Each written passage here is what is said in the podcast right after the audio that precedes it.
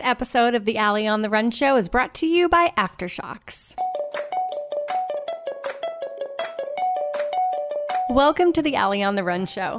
I'm your host, Allie Feller. I'm a writer, an editor, a runner, and a new mom. And every week on this show, I talk with inspiring people who lead interesting lives on the run and beyond. Running is what brings us all together, but any runner knows there is so much more to those daily runs than splits, paces, and sports bra tan lines. We're here to talk about the other stuff, the decisions people have made to get where they are today, and how getting sweaty has factored in along the way. So question, are you a good sleeper?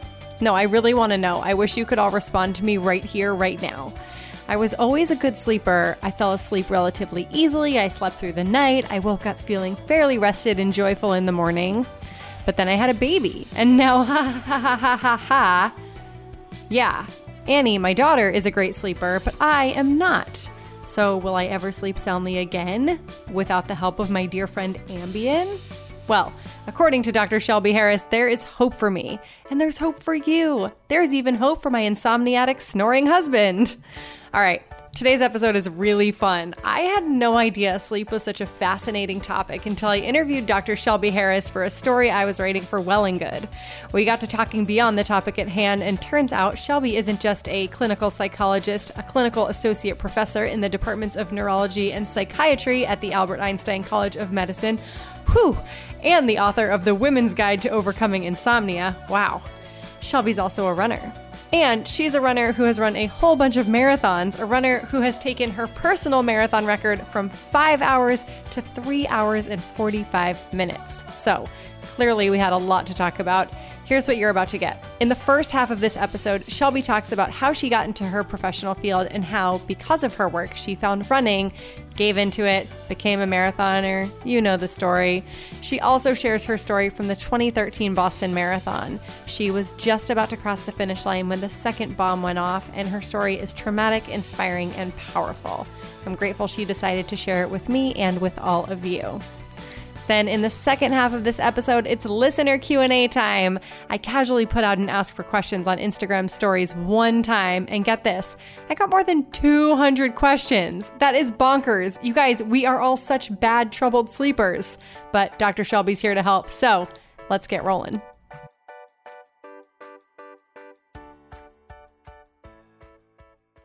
Shelby, welcome to the Allie on the Run show. I have never been so excited to geek out over sleep.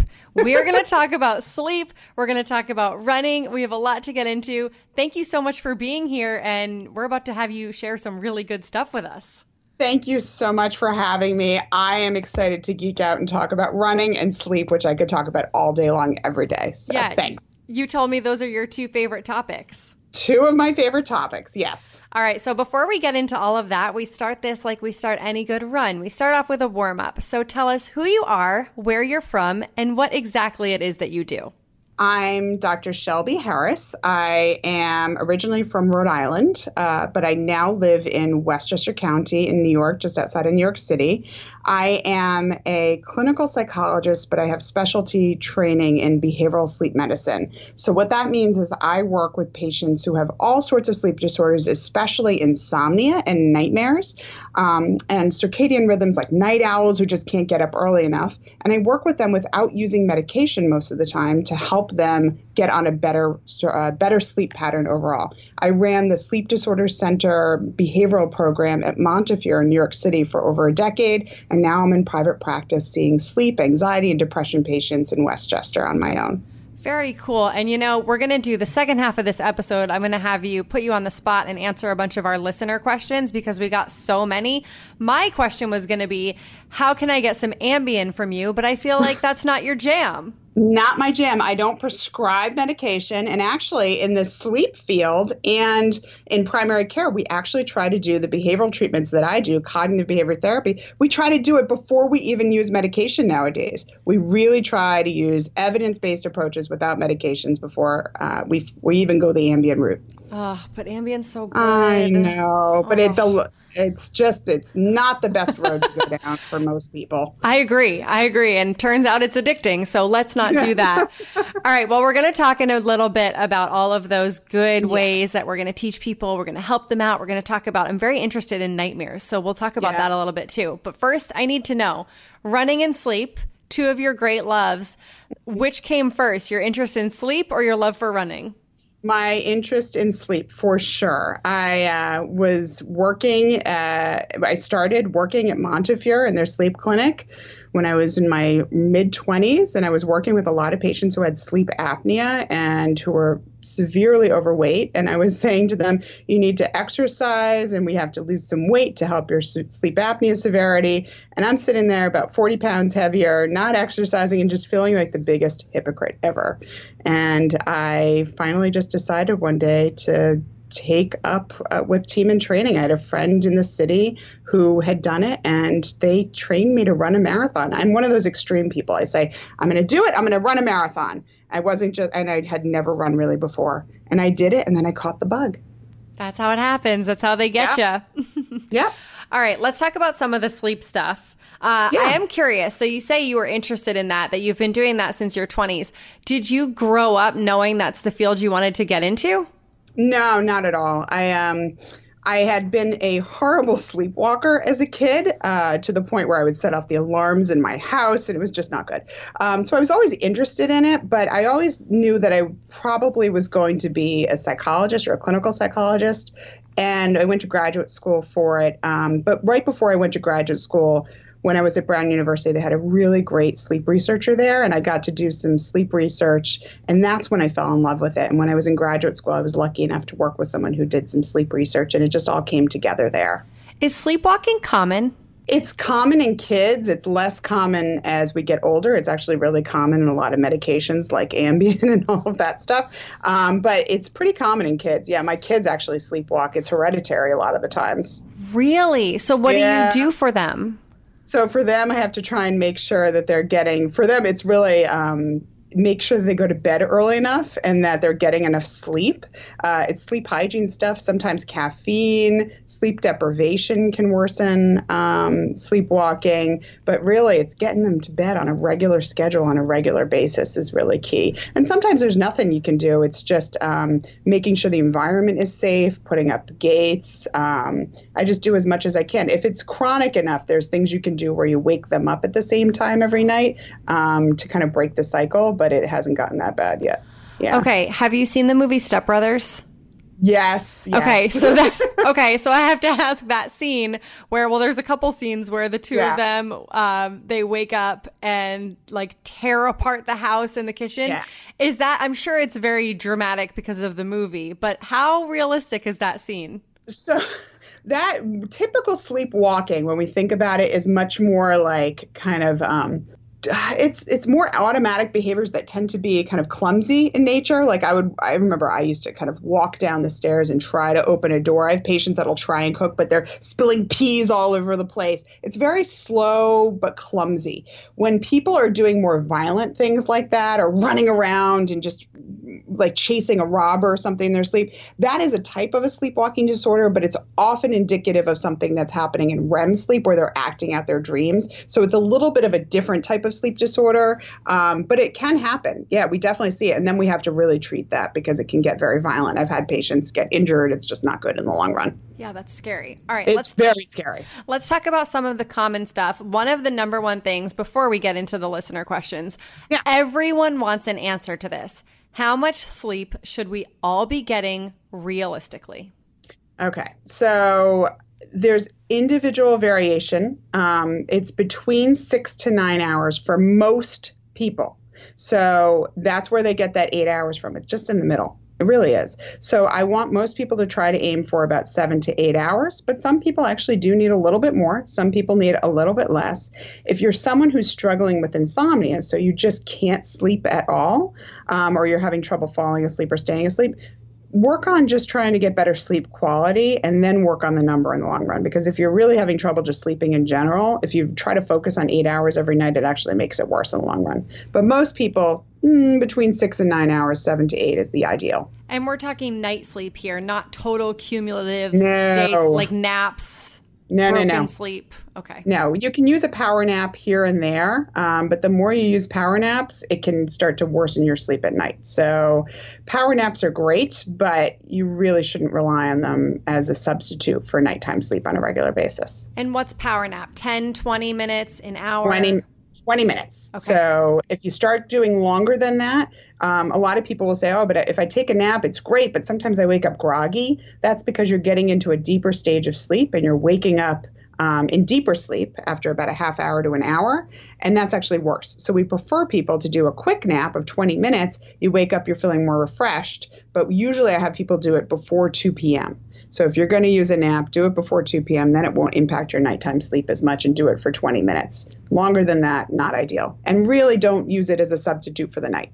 Okay, so I feel like probably a lot of people listening who might have young children, myself included, are hearing this and thinking, 7, 8, 9 hours, is this woman insane? We know that this is what's recommended.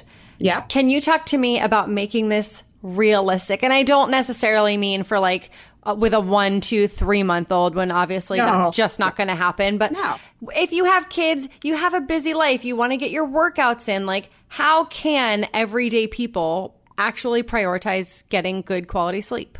I get it. I have a 3-year-old and a 9-year-old myself. So I, you know, it's one of those things where you have to make it the priority, and you have to start seeing at night. First of all, if your kids aren't good sleepers, you're not going to be a good sleeper yourself. So sometimes we're not getting our kids on a good enough schedule, that has to be a bit of a priority too. So what are the things? Are there limit setting issues? Are there things where you're just getting them to bed at varying times? You know, if you can get them in on as good a schedule as possible to help set your evening up, that's ideal. I know it's not always possible, but whatever you can do to get them on a good schedule will help you. Then for yourself, start to think about what has to be done at night and what doesn't have to be done. Do all the dishes have to be cleaned up? Like, it drives me crazy if all the dishes are sitting in my sink at night, but I know that they can sit there until the morning. So are there things I can let go of so that I can get to bed, to make sure I can get, for me, I need about 7 hours a night so that I can get to bed, so that I can get my run in the morning on the treadmill before they tend to wake up. And if you can start to limit that stuff and limit being on the phone, binge watching TV. I know it's quiet time too. A lot of people they finally put the kids to bed and they say, now I have time to myself. That's great. However, you're also going to be spinning your wheels, and you're not going to be as efficient during the day. At some point, if you prioritize sleep, you'll be more efficient during your day, that you'll be able to have more time at night to do the things you need to do. So I know you mentioned earlier that what you specialize in and what you see most patients for now is insomnia, nightmares. Yeah. What are, if you can talk to not just specific to that those demographics, but what are some of the most common sleep issues that you're seeing, that your colleagues might be seeing among adults? Oh, it's insomnia, hands down. Really? Yeah, yeah, for sure. And sleep apnea, I would say too. But for me, I see insomnia day in, day out. It's just people are so stressed. They don't feel like they can put their phones down. It's like, because now that we have technology, and many people are working from home now too, so their office is like right in their room, they're not turning off, and they don't know when to turn their brains off. So we have our phone on us, and we're attached to work 24/7. And that's really, I think, the biggest thing that I'm seeing in our society. Can you give a definition for insomnia? I actually don't know technically exactly what classifies as insomnia. I love that you asked that. So insomnia is trouble falling asleep, either trouble falling asleep, trouble staying asleep, or waking up too early. But the other thing is, it has to create a problem for you. So some people are just naturally short sleepers. So if you only sleep 4 or 5 hours a night, but it doesn't create a problem for you, you don't have insomnia, technically. But if you're annoyed by the fact that you're waking up, or you're having trouble falling asleep, if you think it's making you drag during the day, or you're foggy, then you do qualify for insomnia. And also, it has to happen at least 3 or more days a week. So it's normal to have, I have it myself, a bad night here and there. That's totally normal. But if you have 3 or more bad nights in a row for a few months on hand, then you qualify for the definition of insomnia. Okay. So I have a question for you. This is a personal question. Sure. So I hate this about myself. I am not sure why. The first thing I do when my alarm goes off is I just instinctively, I turn my phone off, which my phone is my alarm is on my phone. And as I'm turning it off, I grab it, I open it, I turn my phone on, and at 4:20 in the morning, I'm scrolling Instagram, email, Facebook, Twitter, just laying in bed scrolling. That's like my wake up routine. Is that real? You know, it doesn't give me pleasure. It's just what I now do, right? Is this a bad habit?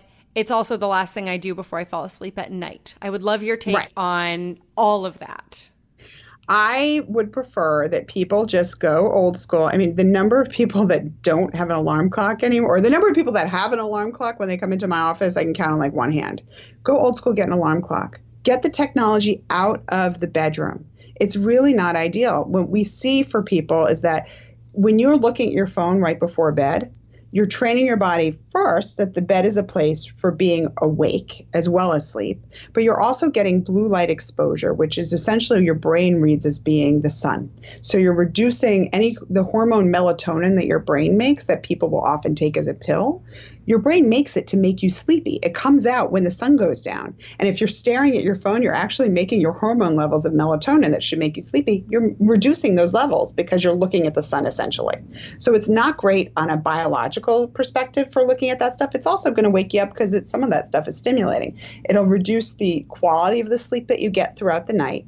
And then when you wake up in the morning, if it's just a habit that you're using when you get up in the morning. And if you ever develop sleep problems, a lot of people then start to look at their phone in the middle of the night, and it just becomes an even bigger bad habit that I prefer people just get an alarm clock. Set the alarm clock, keep your phone out of your room. And it's a great thing to model for kids as they get older that we keep our phones out of the room, because it's going to become a big argument as they get older and they start pushing their bedtimes later and you want them to go to bed earlier. Keep a charging station outside. Really try to just protect your bed for sleep. That's it. So I'm guessing it's safe to assume you feel the same way about televisions in the bedroom as well. It's not ideal. I mean, I will admit I have a TV in my bedroom, but I've used it. I know. I'm allowing, but I used it. I've used it when I've had surgery or when I'm really sick with the flu and I'm trying to quarantine myself from my family. That's about it. I really don't like sit and watch it at night most of the time. So it's one of those things. I tend to usually watch my phone when I'm on the treadmill mostly. So it's really one of those things where if you can, try to not have a TV in the bed. It's just, you're training your body that the bed is a place to be awake. And most people say, well, I sleep fine now. It's not a problem.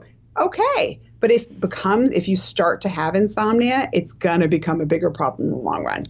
What about reading a book before bed? That's not an electronic, but it's also not sleep.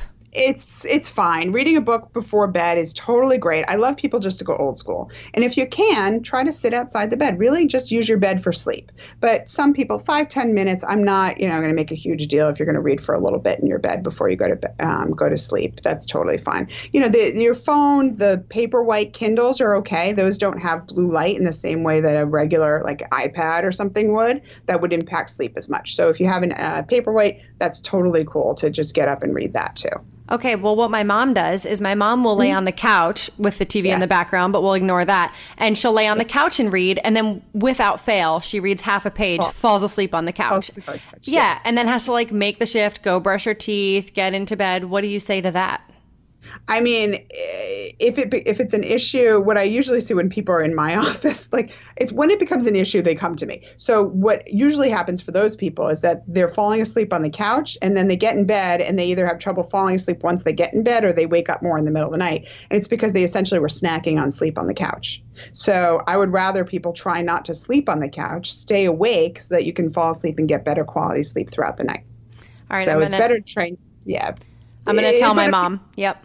Yeah. But if people are not having trouble with their sleep in the moment, why would they're like, if it ain't broke, why fix it? Yeah. I mean, I think my mom's an okay sleeper, but it takes her like a year to read a book. I think that's the bigger problem. That's a part of a problem. And she's trained herself too to fall asleep on the couch. Also, a lot of people will sit on the couch or they'll sit in the most, we always buy comfortable couches, right? Yeah. So you're sitting in the most comfortable position, dim lights, you're setting yourself up for failure to fall asleep. So sometimes sitting straight up, sitting in a hard back chair, if you really want to read that book, you might have to set yourself up so that you're not going to fall asleep as easily. All right. Well, we know that a lot of people listening are runners, and you have all this sleep wisdom and you're a runner. So let's talk a little bit about how sleep impacts running. And let's talk about it. We know that these pro athletes, they have the luxury of naps. They have the luxury of having sleep built into their day. the everyday person who, let's say, the runner who maybe wants to run a 4-hour marathon this fall, who has kids, has a job, has a lot going on, how does sleep impact that person's running? So sleep is super important in a few ways. So it's really important just for recovery in general. When you sleep at night, if you get good quality sleep, what's happening is your in deep sleep, your body is repairing itself. That's when all of your muscles, everything is repairing itself. So if you, and growth hormone is released during sleep, so in deep sleep especially. So if you allow yourself to get enough sleep at night, you're going to have enough deep sleep percentage throughout the night that you will be able to repair from a good quality workout. So it's really important to make sure if you have a really tough workout that you're going to have a really good night's sleep that night after so you can recover from it.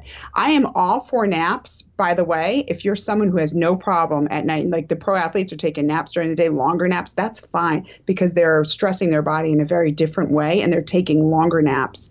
That it's great. It's great for them. But if it's impacting your nighttime sleep, try to stay away from it. The other thing is that sleep is really important too, because if you're starting to increase your training, you're going to often get much more hungry as time goes on. And if you're not getting enough sleep, your hormone levels that tell you when to eat more and when to stop eating all get off whack. Are out of whack. So if you get enough sleep, your hormones of ghrelin and leptin, essentially the one that tells you to eat more or the one that tells you to stop eating, they will be better controlled so that you won't, a lot of people actually gain weight when they're training for marathons. And sometimes if you're not sleeping enough, it makes it even more difficult. So sleep will help you with your appetite regulation as well. All right, I want to talk about your running because you have gone from a 5:19 marathon to a 3:45. You're training for Chicago. Your goal is to Boston qualify, like 13-time marathoner. First, I need to know, I mean, we know you got the bug. You mentioned that. How did you shave an hour and a half off your marathon time? I think I shaved about 70 minutes off from between my first and second marathon. The first one was Marine Corps. The second was New York City. And I shaved 70 minutes off, honestly, for two things. I had my first child, which is weird. And I think I heard, I can't remember who it was. It was a Jen Bingham on one of your podcasts that said having a kid made her faster as well. I am a firm believer in that happening a lot of times because it made me much more efficient in my workouts. So I would get the workout done, and I started to do much more speed work. So I really followed a training program where I said, this is the only time I have to do it. I'm going to do it, and I'm going to do it full on if I can. And it really just made me stick with it a lot more. So I really started to follow training programs. And now over the past year and a half, I started to do CrossFit, which I know some people love, some people hate, but I started doing CrossFit twice a week and I run 3 days a week. And just the strength training alone has made me a much stronger runner. And I recover way faster and my body changed drastically. And I changed my nutrition and I'm so close. I can taste it. I just hope I can shave those 5 minutes off. Yeah. So talk to me about that. Talk to me how you're feeling going into Chicago. You got a bit of time, but right now, how are you feeling about Chicago? I'm nervous. I'm excited, but nervous. I started to work for the first time with a coach. So I hired Anna Laniak with the Jack Daniels Run Smart program. And it's amazing. And she's writing out all of my speed work and training programs for me. And I'm following it. So it's great. And she's very confident that I'll be able to do it. But I don't know. I'm nervous. No, you never don't know. Be. That's kind of what I love about the marathon, though, or just races in general. I'm pretty good and diligent about following my race program, but you can never plan for what's going to happen on race day. I think it's so humbling in that aspect that you can be so controlled, but you can't control everything. And I love that aspect of the whole sport. Yeah, it kind of makes the marathon both a beautiful thing and the worst thing ever 100%. That we all keep doing. Yes, totally. Totally. All right. So in those 13 marathons that you've run, one of them was the 2013 Boston Marathon. You were there. That was the year of the bombings. And when I say you were there, you were right there. Can you talk about that? Yeah. So I had run that one with a charity, Wake Up Narcolepsy. And I was So it was interesting because patients of mine didn't typically know, or they knew I ran a little bit, but most people didn't know what marathon I was going to be doing or that I was even doing one that weekend. This was one that everyone knew because I was advertising and raising money for it. So it was very public. It was a weird experience because everyone I knew I was running that race. And I was supposed to finish in about 4:07. So I had turned the corner. I was on the final stretch. I had about 1/10 of a mile to go. And I was right near the second bomb. So I just remember running just about to be done, seeing the first bomb go off right near the finish line in the distance, thinking it was a cannon at first. And then the person next to me, we kind of looked at each other and just thought it was a cannon. And we kept running. And then a few seconds later, the one went off right near us on the left.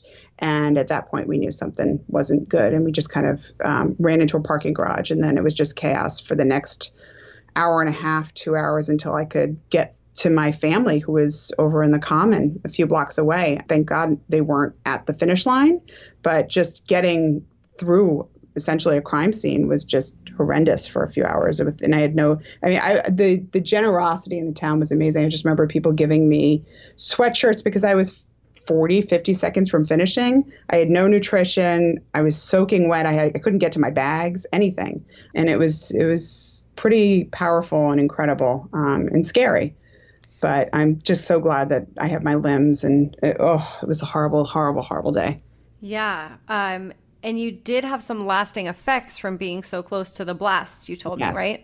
Yeah. So I lost a good deal of hearing in my left ear, which I didn't realize at first. I knew I had some tinnitus in my left ear for a while, and I went to a hearing specialist, and they did some hearing tests. And then I have the hearing of like an man or woman in their mid to late 80s on my left side. So when I run with my friends and my running groups, I typically try to keep people on my right side because I can't hear them as well when they're talking on my left. It's the least problem. I mean, like, I am so glad that that's the smallest thing that could have happened to me given what happened to other people in that race. But there was a New York Times article that came out around the time when I was diagnosed that said that there was like a big issue with people at that race that lost hearing.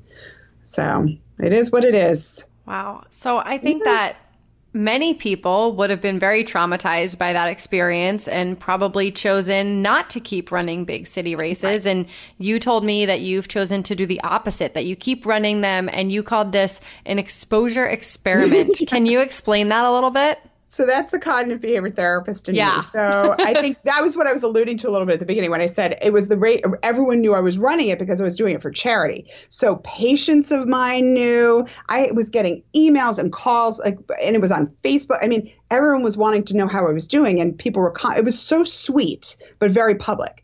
And so I kind of I felt to myself like I've got to practice what I would preach. So I started small, like even like. Loud noises still kind of get to me to this day, but I run a lot of the New York Roadrunner races. I do a lot of the big city races. And I started just running on the treadmill, and I would do some treadmills that simulated like a Boston course or other courses just to get myself the anxiety to come to a peak and come back down and get used to it. And the more I did it, the more comfortable I got in bigger crowds and with louder noises and just being around people just to get over that anxiety. And it's taken time, and I still have my moments here and there, but I really wanted to practice what I preached.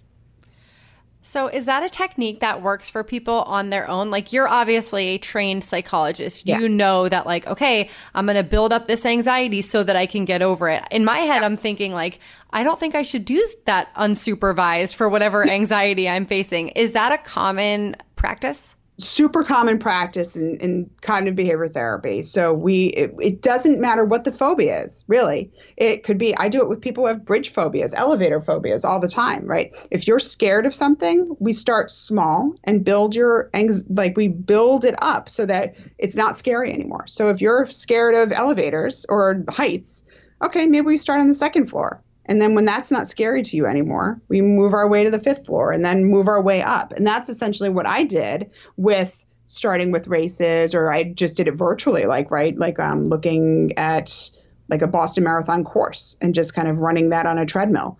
But we do it for all different types of anxiety, pet anxiety, all different stuff. So you returned to Boston the following year. You ran the 2014 race. What was it like being back in Boston and running it again? So as someone who's from New England, and a lot of my family's in the Boston area, my family's still in Rhode Island, it was just like unbelievable. And the human spirit and the crowds were incredible. That is probably one of my most favorite races that I've done ever, just because of the spirit that was there that day. And I was able to get under 4. So I think a piece of it was I was just super excited to be there. I trained, but I think anxiety got the best of me towards the end, and I just ran as fast as I could to kind of get out of there, which isn't always good to do for anxiety, but I wanted to just get it done. But I loved the experience of being there, and I felt so happy that I was able to get there, and that the BAA handled it so beautifully for the people who had been there the year before. It was really lovely. So when you say the anxiety, was that about being close to the finish again, or was that about running under 4 hours? No, I didn't think I was going to get under 4 hours at all. I had no expectations. I just wanted to run it. I think the anxiety was, I was a little nervous still going through the finish line. It still was there. And so I ran really fast the last 2 miles, I think. But yeah, it was a wonderful experience, and I'm so glad I got to do it. Yeah. And now the goal is to get that official BQ. Exactly. I never thought I would be at that point. Like when I started running, people laughed at me. They were like, "Oh, you never even liked to run a mile when you were in tennis in high school." And I never thought I'd have some sort of. I mean, I'm not, doing a BQ routinely or anything, but I never thought I'd have any sort of a proclivity to even get under 4. So it's a nice challenge that I keep trying to push more and more to see how far I can go. I love that. I think that's amazing. And I love what you're doing. I think that that's such an important message, to face that, whether it is a running related thing or just anywhere in life, face that anxiety and to take the baby steps. You don't have to get over it in a day, in a week, in an Instagram post. It might take a while. It definitely took a while. And I do the big city races, but like one of the first races, the first marathon I did to get back into it was Newport, Rhode Island, which was much smaller, but it was at least getting into a marathon, having a crowd of people around me. And then I worked my way up again, but it was, it was a challenge I needed to do for myself. Let's take a quick break for a word from our sponsor, AfterShokz. I will now perform a dramatic reading of a recent Instagram direct message I received. Allie, I was running a 10K this weekend and I saw so many runners wearing AfterShokz. And every time I did, I thought of you. And I listened to your podcast during the race. Thanks for running with me. I wonder if any of the other people wearing AfterShokz were also running with you. You know what I mean. Thanks for everything. Okay, these are my favorite types of messages to get. It makes me so happy that people listen to this show on the run and that I get to be a part of your training runs and race days. But also, we have legitimate AfterShokz spotters out there. AfterShokz wireless headphones are taking over the running industry, which should surprise absolutely no one. Why would anyone want to run in headphones with old school cords and wires? Why would anyone want big, bulky Beats by Dre? Why would anyone want to run in Apple AirPods that are definitely going to fall out of your ears and into a gutter somewhere? Don't risk these tragic situations, people. AfterShokz wireless headphones are the only way to go if you want to listen to music or the Allie on the Run show on the run. If you don't have a pair yet, now is a really good time to give them a try, because AfterShokz just dropped their brand new model, the AeroPax. The AeroPax has an even longer battery life, even better sound quality, even sleeker, sturdier, and more comfortable over-the-ear design. Go get a pair and see what all the well-deserved hype is about. Go to ontherun.aftershokz.com to save $50 on AeroPax Endurance Bundles, which include my new favorite headphones and loads of other running essentials. That's ontherun.aftershokz.com for $50 off. All right, let's get back to Dr. Shelby. We have to get into these listener questions because we've got about 642 to get through. So hope you're up for it and that you're going to dedicate your entire day to this. I love talking sleep. So. All right. Well, so I was shocked. I put this out on Instagram stories just saying like, hey, I'm recording with Dr. Shelby. We're going to talk about sleep. Any questions? I thought we would get maybe like 12, right? We literally got over 200 questions. Yeah. People have questions. So before we get into all of them, they're going to run the gamut. Lots of different questions about all kinds of sleep issues and people seeking advice. Is there like a disclaimer you can put on this that says like, hey, Allie's not a doctor and we're not going to fix all your problems right here. Can you just cover our bases? I think you just said that. So essentially, this is not a substitute for individual medical help. If I would say that if you're finding that you're having a lot of sleep problems, really try and go and see your doctor, go to a sleep specialist. I'm not going to be able to go in depth and anything here. I'll be able to maybe guide you towards the right direction or give you some general ideas. But really, if you're suffering and having some issues, it's best to seek consultation with a sleep specialist. And don't sue us. Email me. I go to my website and I'm very approachable. I use email all the time and I can direct you to where you need to go through email as well. All right. So email Shelby. Don't sue either of us for anything you hear today. Okay. There you go. Let's get into the good stuff. And we'll start right off because I was going to mention what some of the most popular questions. There was definitely ones that came up over and over and over again. They were in the categories of falling asleep, staying asleep, and waking up still tired, which now I know that all falls under the insomnia umbrella. Not all the time, but a lot of times it can. Yeah. See, I'm not a doctor. I don't know. Yeah. No, most of the time it is, but sometimes it could be sleep apnea. So sometimes if you're snoring, choking, or gasping, you're waking up and you're still really sleepy or you have headaches or you pee a lot at night. There can be other things that wake you up and you might have trouble going back to sleep and then it's insomnia, but it could be an underlying medical issue that's causing it. All right. Well, let's talk first about falling asleep. We had a lot of people writing in just simply saying, I have a hard time falling asleep at night. My mind is racing. I can't turn off. Anything for them? So it depends upon the person. But the first thing everyone needs to stop doing is you're looking at your phones before bed. It can delay sleep onset by an hour or more. So most people have no interest in doing that. But put your phone away. Go old school. Read a book. Do something quiet, calm, and relaxing in dim light. And get in bed when you're actually sleepy. The other big thing a lot of people are doing is they're getting in bed when they're tired just to put an end to the day. But they're not actually sufficiently sleepy. So really try to unwind with relaxation exercises, read a book old school, do something that quiets your brain down, and then get in bed when you're actually sleepy, not just, it's 10 p.m., I should go to bed, or 11 p.m., whatever it is. How do you know when you're sleepy other than kind of like dozing off in front of the TV? Well, there you go. Yawning, feeling a heaviness in your eyelids. If your head kind of bobs forward a little bit here and there, those are all signs that you're sleepy. Okay. We got a lot of questions about staying asleep. People say, I fall asleep fine, but I wake up throughout the night, whether it's because they have to pee, because they're tossing and turning. What do you say? What can you tell people to help them stay asleep? So there can be a number of reasons there as well.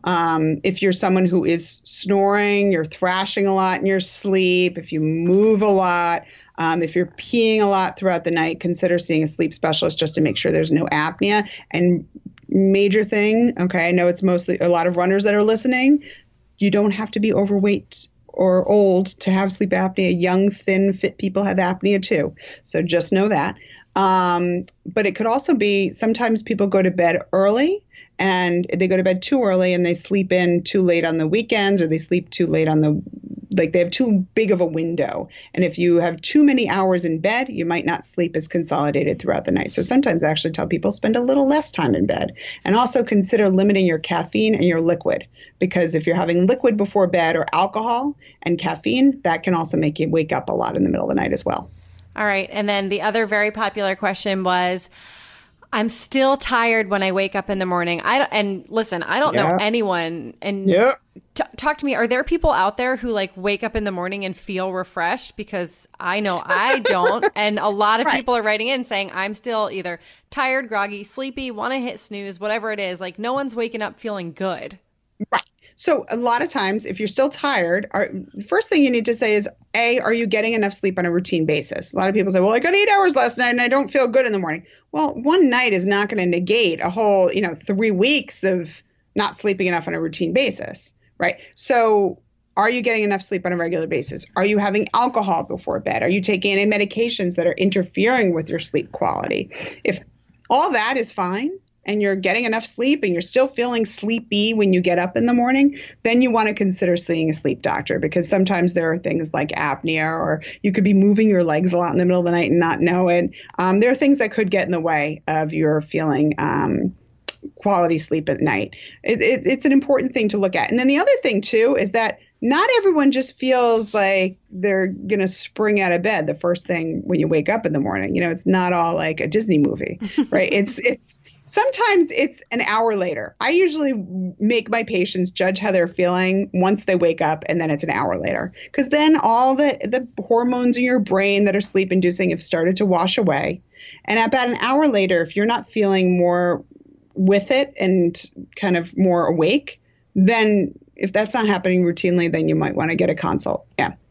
All right. Let's get into some really specific questions here. Sure.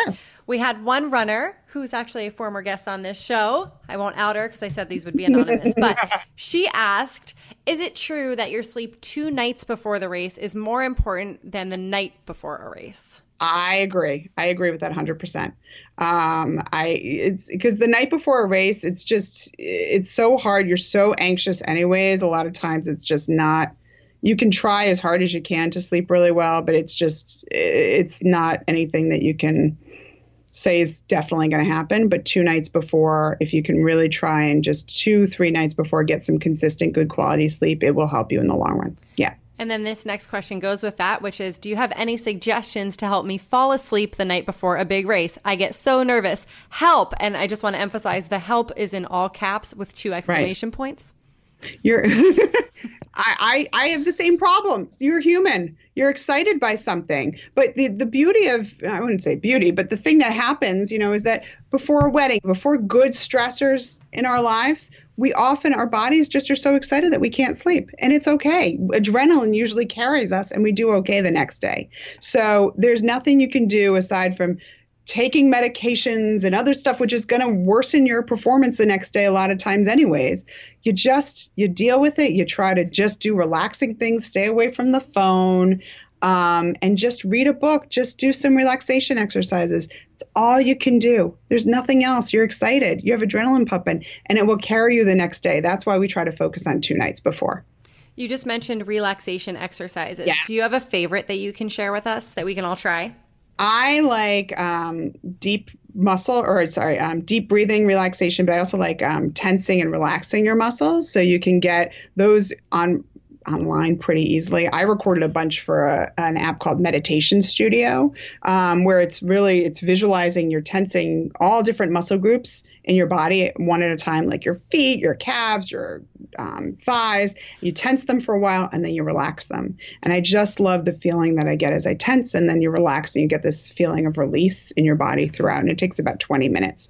But some people love it. Some people don't like it. I like deep breathing as well, diaphragmatic breathing. There's a gazillion ways to do it. But I just like to deep breathe in and then deep breathe out and just count 1, relax, 2, relax. And I do it for about 5 minutes. I like it nice and simple. This feels good. I'm so relaxed. I'm deep breathing. And when you started talking about the muscle stuff, I, for some reason, just instinctively started squeezing and relaxing my butt. So there you go. You know, my glutes are relaxed. I feel relaxed. I'm good. I use it actually after when I feel like some cramping in my calves and stuff. I just look up progressive muscle relaxation exercises, and you can get some good recorded ones. And I love it because I hold a lot of tension in my shoulders a lot of times, and it's something that's really great to help me just recognize, even when I'm on a run, if my shoulders are really tense, just to help relax them. I can get better at doing it just by practicing that on a regular basis. All right. I thought this next question was interesting, and I think this one's right up your alley. How do you get over the type of insomnia that then turns to fear of insomnia? Oh, yes. It's fear of insomnia. So will I sleep tonight? Will I not sleep tonight? You know, it's that fear of sleep or not sleep. That's the big issue. It's recognizing that you can't control it. And I think that's the big issue in the long run. And if you can let go of the control aspect, and that you're going to sleep when you sleep. It might not be tonight. It might not be tomorrow. But after a few nights, your body will have its natural inclination to start to catch up Most of us don't let us go 3 nights. We usually start to take something, whether over the counter or a pill or whatever. But if you do that, your body will have its natural inclination to start sleeping, and you can't control it. It'll happen. If you can let go of that, that tends to help with the overall fear in the long run. All right, we got a lot of questions about melatonin, the most popular question of which was, how bad is it to take melatonin every night? The jury is still kind of out on it. Melatonin, it depends what you're taking it for. Most people are just taking it for insomnia. I will tell you this, the melatonin is actually not great for insomnia. Some people swear by it, but when we look at it in the research, it really doesn't, show that it's very helpful in the long run for most people.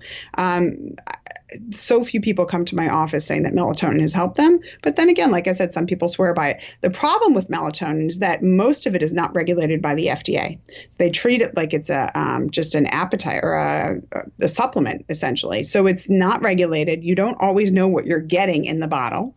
And people are not taking any sort of standardized dosage. People are often taking way too much. And there's been some suggestion, it's not really, I would say, well established, but some suggestion that if you're taking it chronically for months, years on end, your brain stops producing as much melatonin because it's becoming reliant on you taking it. I use it, though, for people who have jet lag, who have circadian rhythm issues, who like are night owls, but I don't use it in insomnia so much.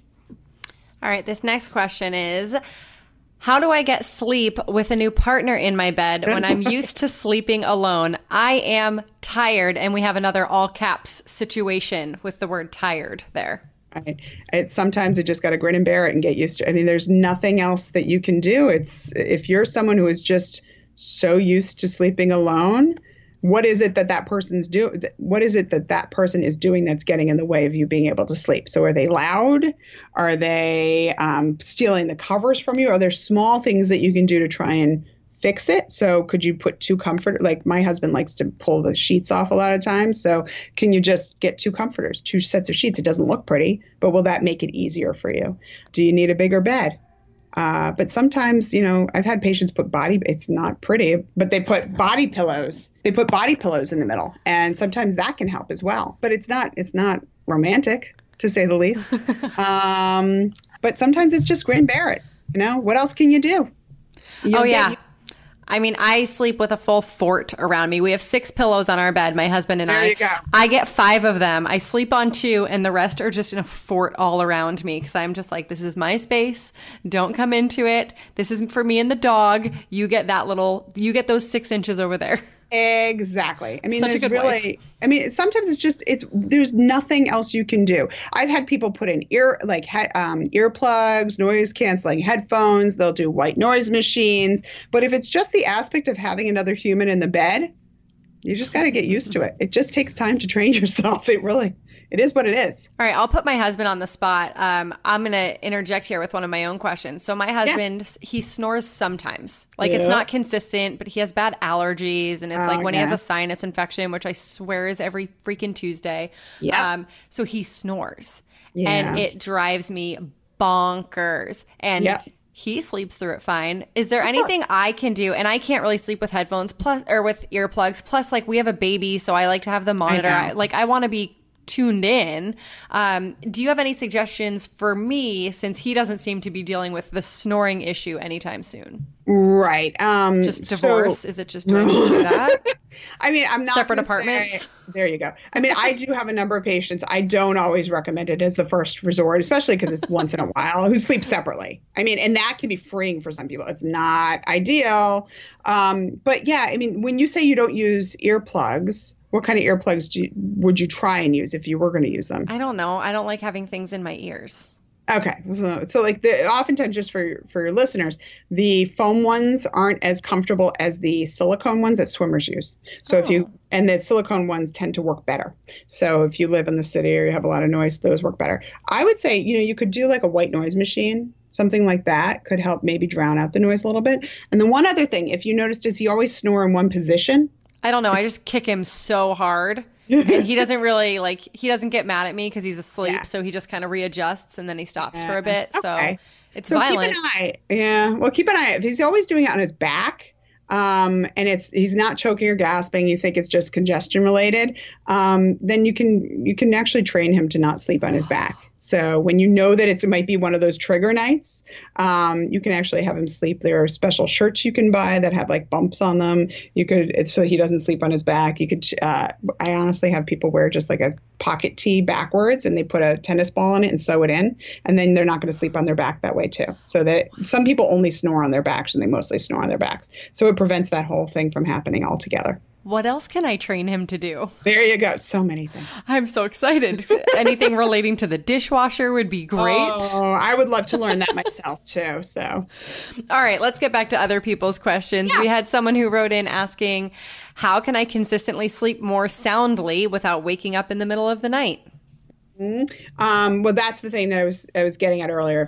It could be a few things that get in the way. Sometimes it's medications you're taking. Sometimes it's alcohol. Caffeine is a big one. So a lot of people think that caffeine just affects your ability to fall asleep at the beginning of the night. Not always the case. It can also make you have less deep sleep throughout the night. So you're going to have more broken sleep. If you're drinking a lot of liquids within 3 hours of bed, you might have to use the bathroom a lot at night. And then if you really just feel like you have very broken or light sleep throughout the night, consider whether you snore or have any congestion issues, or you move a lot in your sleep, and then you might want to have an evaluation just to make sure there's no sleep apnea or anything else going on.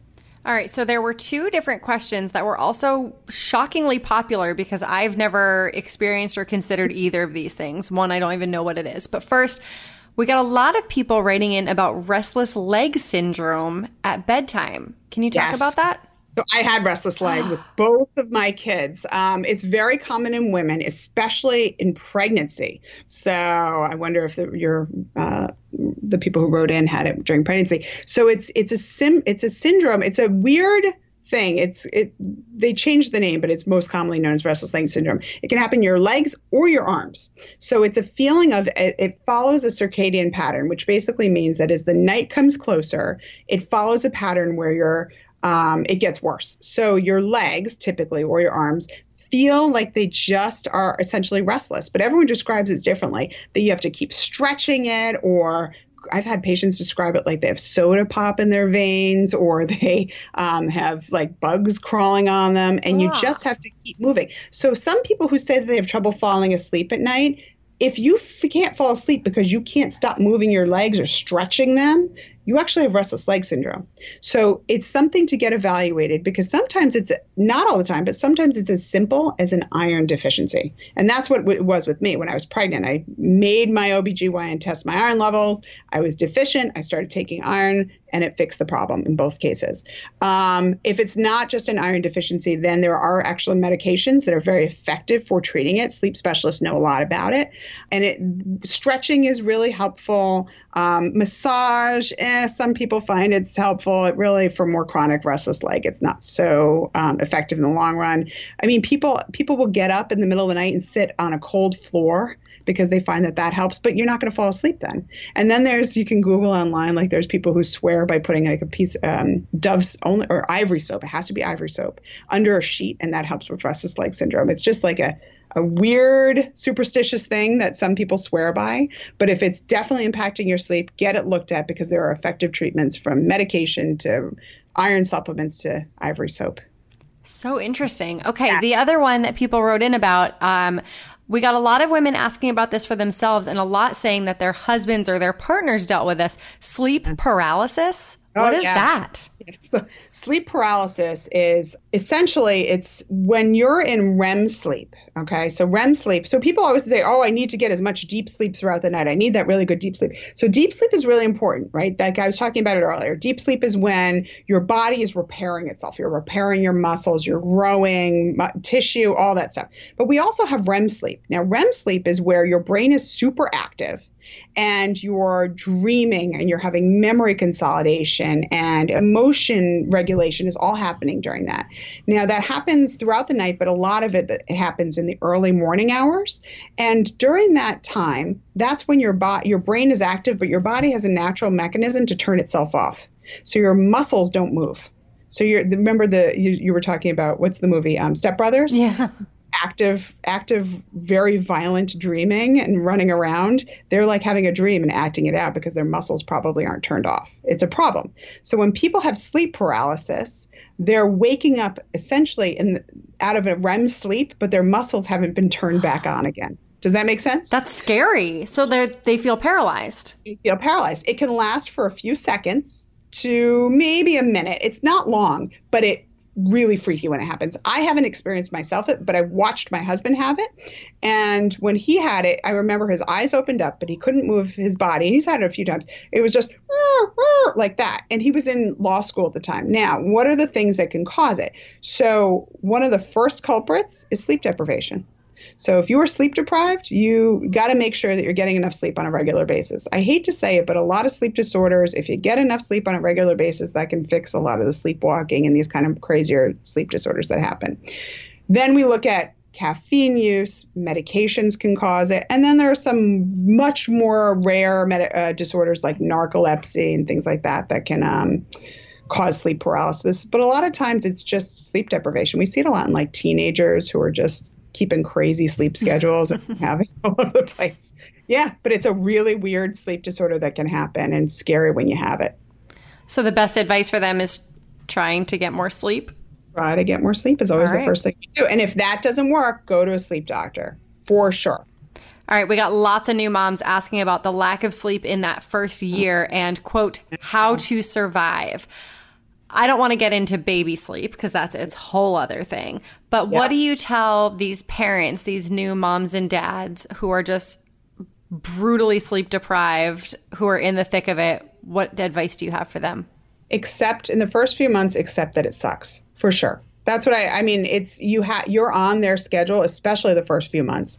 Babies are born without any sleep schedule. They don't have any concept of day and night. Their circadian rhythms just aren't set. They don't know it. So you really are at their beck and call for the first few months. And if you can just accept that and accept help when you can. A lot of women I work with, and myself included, when I had both kids, we try to power through and we try to do as much as we can. You have to accept help. If you're really struggling, see where you can get that help. See what things can you give up to be able to at least sleep when the baby sleeps, what has to be done, what doesn't have to be done, and just try to power through as best you can.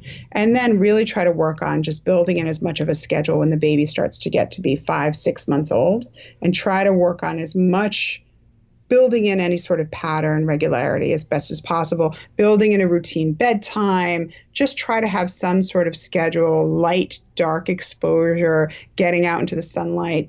All that stuff will help to get the baby on a better schedule so that you can then get on a better schedule. It is all so short term. And if you can see that it's short term and it stinks in the moment, you will get past it. It's so hard, though, in that moment. Someone wrote in asking, what are the best sleep monitoring devices? And I'm very curious now to hear your take. You said get the technology out of the bedroom, but people like to track their sleep these days. What's your take?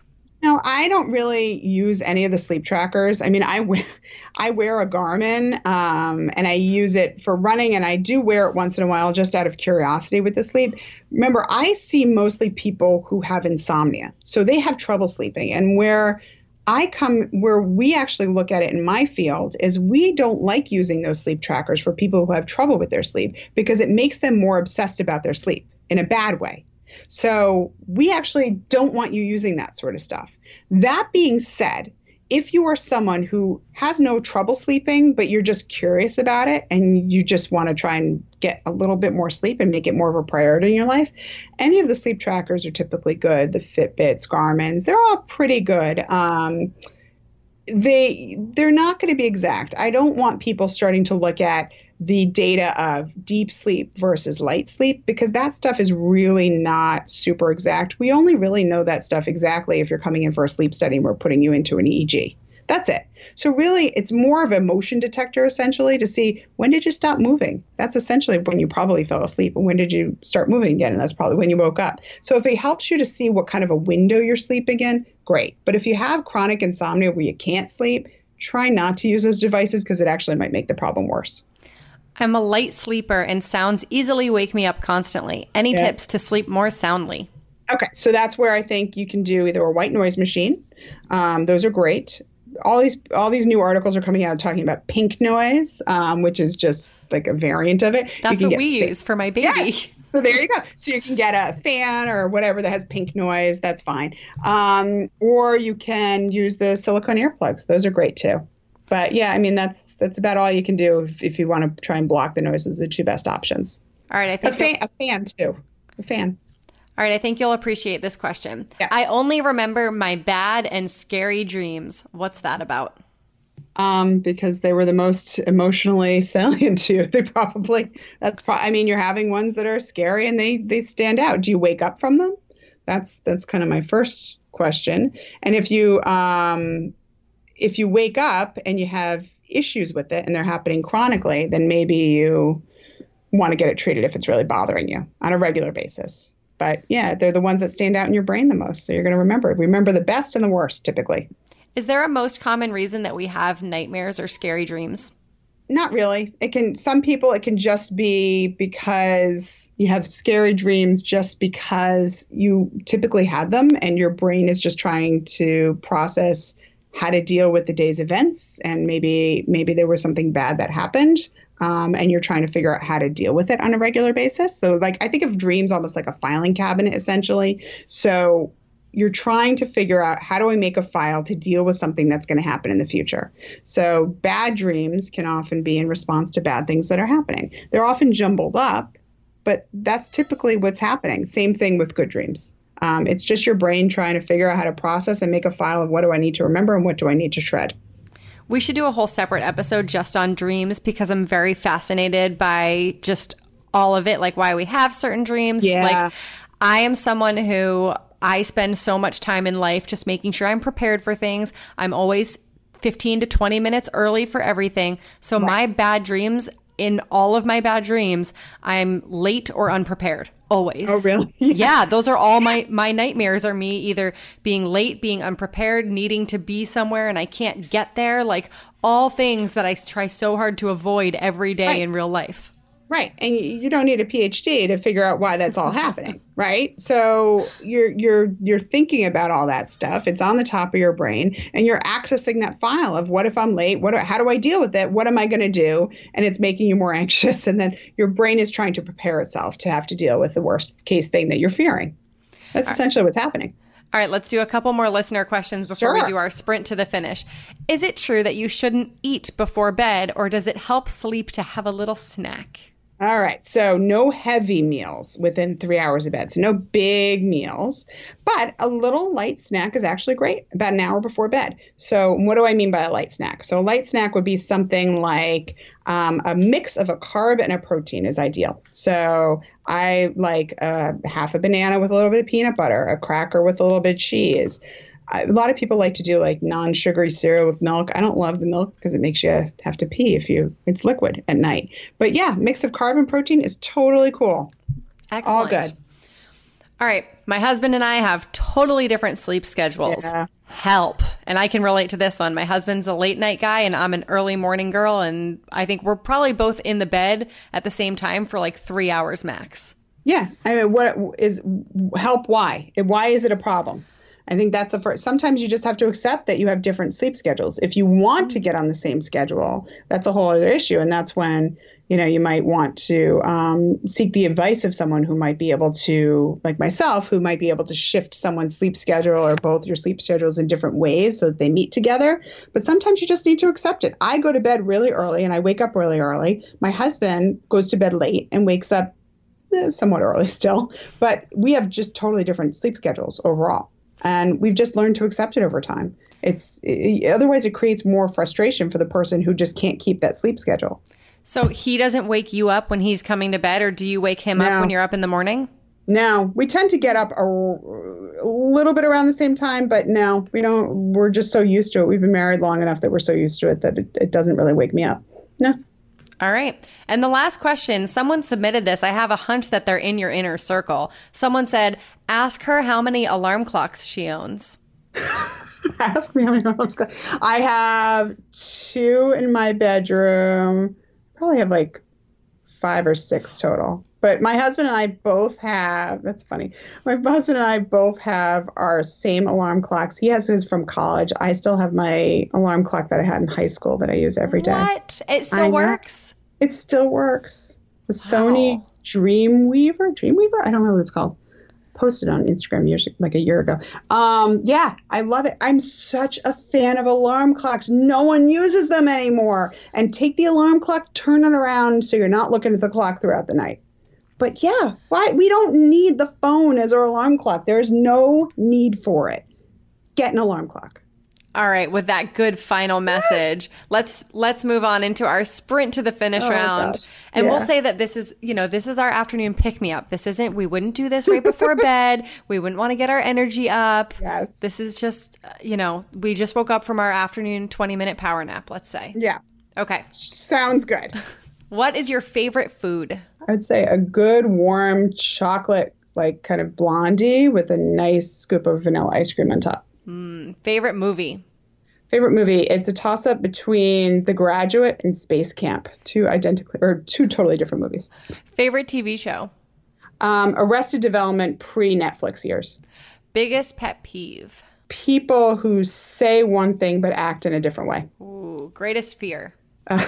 When I run on the trails with my running group, Rivertown Runners, when I run with them and there's a deer or a coyote in the woods and I fear it's going to attack us. Oh, my God. No, a deer wouldn't attack you. Deer are really nice. I got hit by a deer at a race once. So what?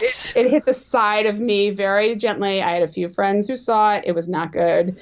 Wait. So you're running this race. Was it a trail race? It was a trail race. I run in Rockefeller Preserve all the time. Yeah, and there was a deer that got kind of caught in the middle of the trail race, and it didn't know where to go, and it just stood there, and it was scared, and I looked at it, and I was right near it, and I stood there, and I was scared too, and I looked it in the eye, and it jumped right at me and kind of just brushed the side of me. A few people saw it, and I just stood there terrified. Luckily, I did not get injured, but oh my gosh, now I'm terrified of running near deer all the time.